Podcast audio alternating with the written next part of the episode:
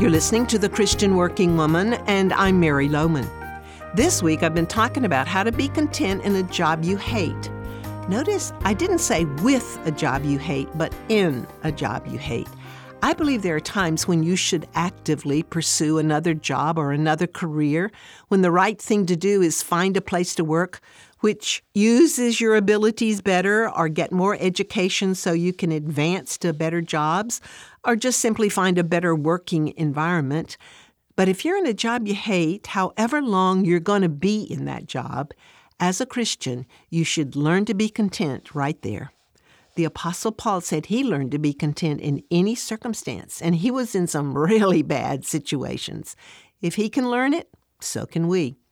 Let me tell you the story of a woman in Wisconsin who found herself in a job she hated. It was a manufacturing job with repetitive and boring duties. She had graduated from college with very good grades, but found herself in this job that was really beneath her. Finally, after hearing my message on bringing thoughts into captivity, she decided to change her attitude about that job and to think of it as her mission field. So she began reprogramming her mind with scripture, memorizing verses on the job. She could do that in this kind of a job, and singing songs of praise in that factory job. Her coworkers noticed the change in her. They began to ask her to sing her songs, and many times she was able to share the scripture she was memorizing in conversations with different individuals.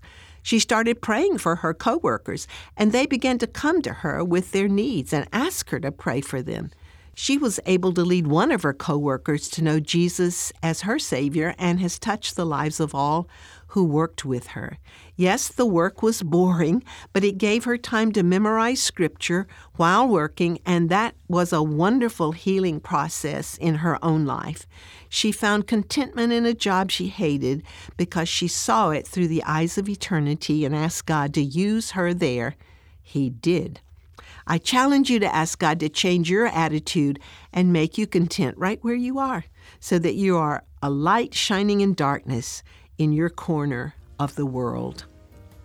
If you missed any part of this week's devotional, you can find the entire message on our website at ChristianWorkingWoman.org.